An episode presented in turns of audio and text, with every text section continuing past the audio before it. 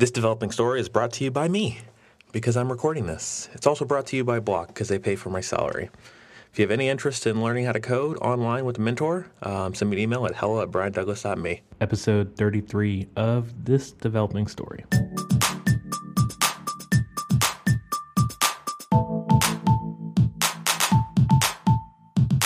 So last week I um, did the Periscope chat on Thursday.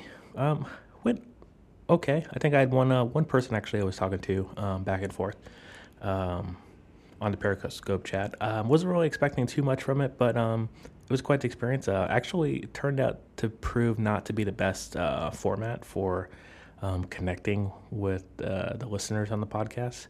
So I think I might try Blab um, in the future. It's a it's newer than Periscope, but it's been around for a while, and uh, it just has a better format for um, talking to other people.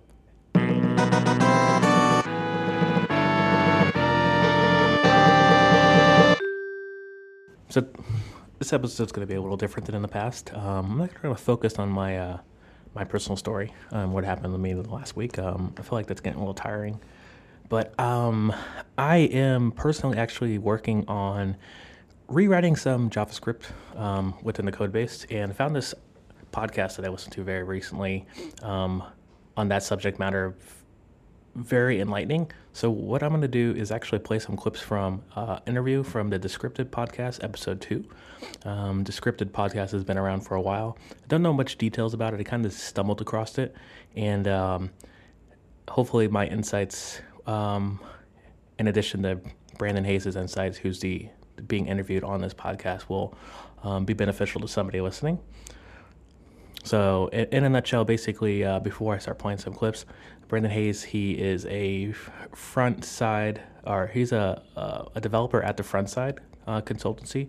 Um, it's based in Austin, Texas. Um, and I guess their main goal is to, uh, they do a lot of Ember, but they also do some Rails and some other things. Um, but their main thing is um, having rich client experiences on the front end um, for web apps. And um, I guess they're uniquely positioned because they got into Ember very early, so they're very used to um, converting jQuery projects into um, a front end JavaScript framework. And um, his approach, uh, he breaks it down in four steps. I'm only going to cover uh, the first three, um, but um, I highly recommend his talk. I'm going to link in the show notes. but here's Brandon real quick. The first step of, of wrapping it, it's pretty simple, and this. This is true whether you're using React, uh, Angular, Ember. You you take the code that's there, and the first thing you do is you take this big old blob of code that does a bunch of stuff you don't understand, mm-hmm. and that that you know all you know is that it you know like it takes this list of things and you click this button and and it changes the list and you end up with a, a list that's organized differently. So basically, what I'm getting from this, I guess this short clip is that you can basically use any framework. I mean, you don't have to use Ember, you don't have to use Angular or whatever. You, there's going to be a new framework down the road in the future. But I think w- the way every framework is going towards is be, being able to be uh, more nimble and more useful in larger scale projects. So if there is a reason for you to switch things out, you won't be stuck um, into the, the knowledge and the logic of that framework. So with that being said, componentizing your your objects into directives or components rather um, is the best way to go if you're going to if you want to be able to have a, a flexible um, and changeable um, architecture for your front end framework. So that kind of took that a lot from me. Um, I took a lot from that, and um, hopefully going to be doing more of that. It's something that I've already been doing, um, but this kind of this this definitely confirmed what my thoughts were on the process. The, the whole point of, of wrapping it is take that, all of that stuff and you don't change the code at all, mm-hmm. but you put it inside, uh, you put it inside an Ember component. In my case, uh, other people would put it inside a React component or an Angular directive, uh, and then just stuff it into the DOM. But now, the the the somebody else is responsible for putting this into the DOM. In my case, I, I put the the markup inside a handlebars template. Uh, so now this is being put on the page by a framework. The only change is that it, that it's inside this what I call a code jail. Okay. So so the code goes into a code jail uh, that uh, we know if there's code inside this thing, there's still a mess, uh, a mess in there. So the second step is testing. So like once you have your framework in place and you have your components already laid out for you, um, testing is something that's not going to be that hard once you have stuff like componentized and you have your objects. And um, yeah, so I highly recommend like going that that route next. Um, I know most people want to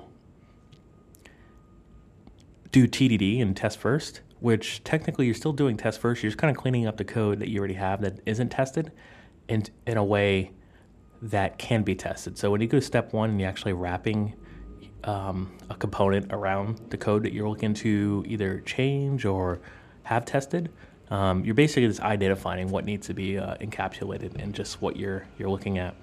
So um, yeah, highly recommend testing second after you wrap something into a component or a directive. But testing has saved my sanity, and so if you're if you're not testing your JavaScript, uh, I wholeheartedly recommend uh, putting in the time and yak shaving necessary on your next, you know, either hobby project or client project uh, to get a good test framework up and running and to do some basic integration testing. You know, the DOM is in one state. Uh, I see this thing in this order, and I do some stuff. I click a couple of things, and now the DOM should be in this other state. Mm-hmm. It sounds really simple. Um, in this case, you know, it took me five or six hours maybe to get uh, the entire test coverage that I wanted to test this interaction. Mm-hmm. Um, and it can be it can be kind of painful and frustrating. And so uh, my suggestion for people is to not give up because it everything that comes after hinges on being able to test. So step two is test it. Uh, and once you have it all wrapped, it's, it's just really beautiful. So the third step is to identify the models uh, in there. Uh, and I, I usually lean on the server uh, the server side MVC that you have, if you're using Django or, or Rails or something, you'll usually have a models folder. And when you're passing data to and from the server, you're probably hitting an API endpoint uh, that's dealing with a resource that, in most cases, certainly in Rails land, this is almost universally true. Uh, it's probably tied to a resource that represents a model of some kind, but you're you're getting JSON back from the server and that JSON is probably under a namespace. And you look at that top level namespace, and maybe it's post, maybe it's comment, maybe it's person, uh, maybe it's animated GIF. Uh, whatever that is, that's probably your model. And so, and if you have multiple of those and they're related to each other, you probably have related models. Uh, mm-hmm. And, and it, the reason it's really important to identify those uh, is is because most of these MVC frameworks are allow you to kind of isolate the concept of this model. What I got from this is any code base is basically approachable to implementing a JavaScript framework in. The place I worked at previously, the Bloc, um, was full of jQuery, and it almost seemed impossible um, to add a framework into the app. It um, it seemed like more like we should have. Uh, I guess, deleted the app and kind of started over um, with either Ember or Angular mindset. Um, and that was kind of like the resolution we came to. But I think that resolution that we had as far as that application was wrong. I think um, it definitely would have been obtainable to add in either. I think what we were looking at was actually Ember, so it would have been it would have been obtainable to add in the Ember. Um, but our approach towards the actual idea um, was was invalid um, I think we just were trying to, we thought maybe we could just inject it into certain places in the app.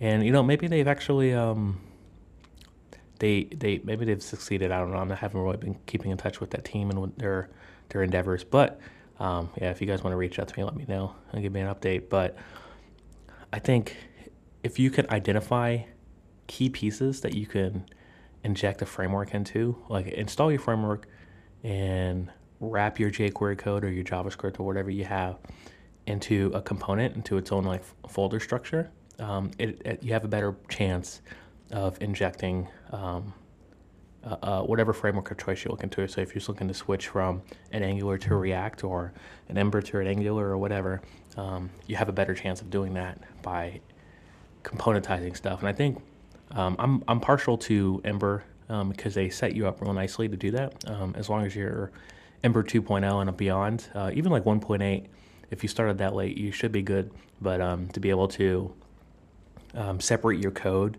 and splice it up to be able to um, make it more maintainable, I guess, and more, I guess, forward thinking.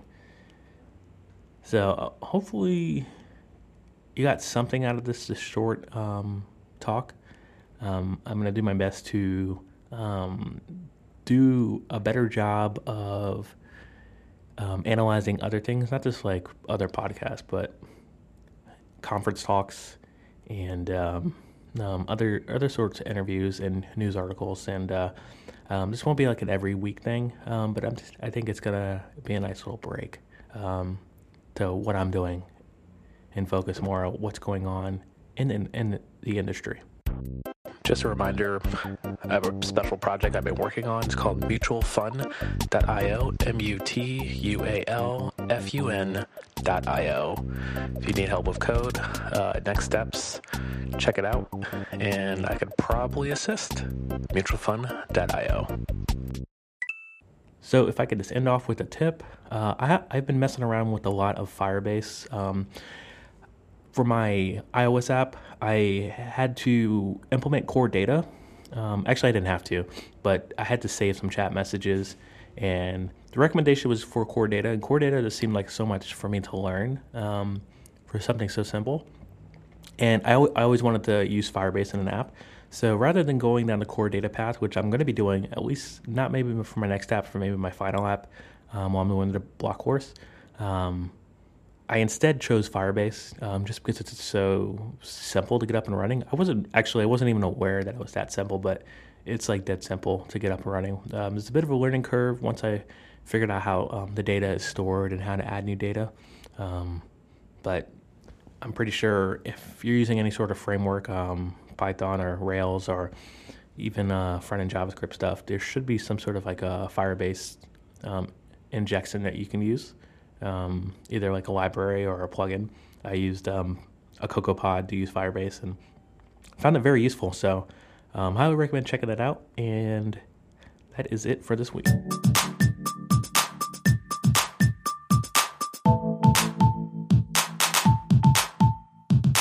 Developingstory.link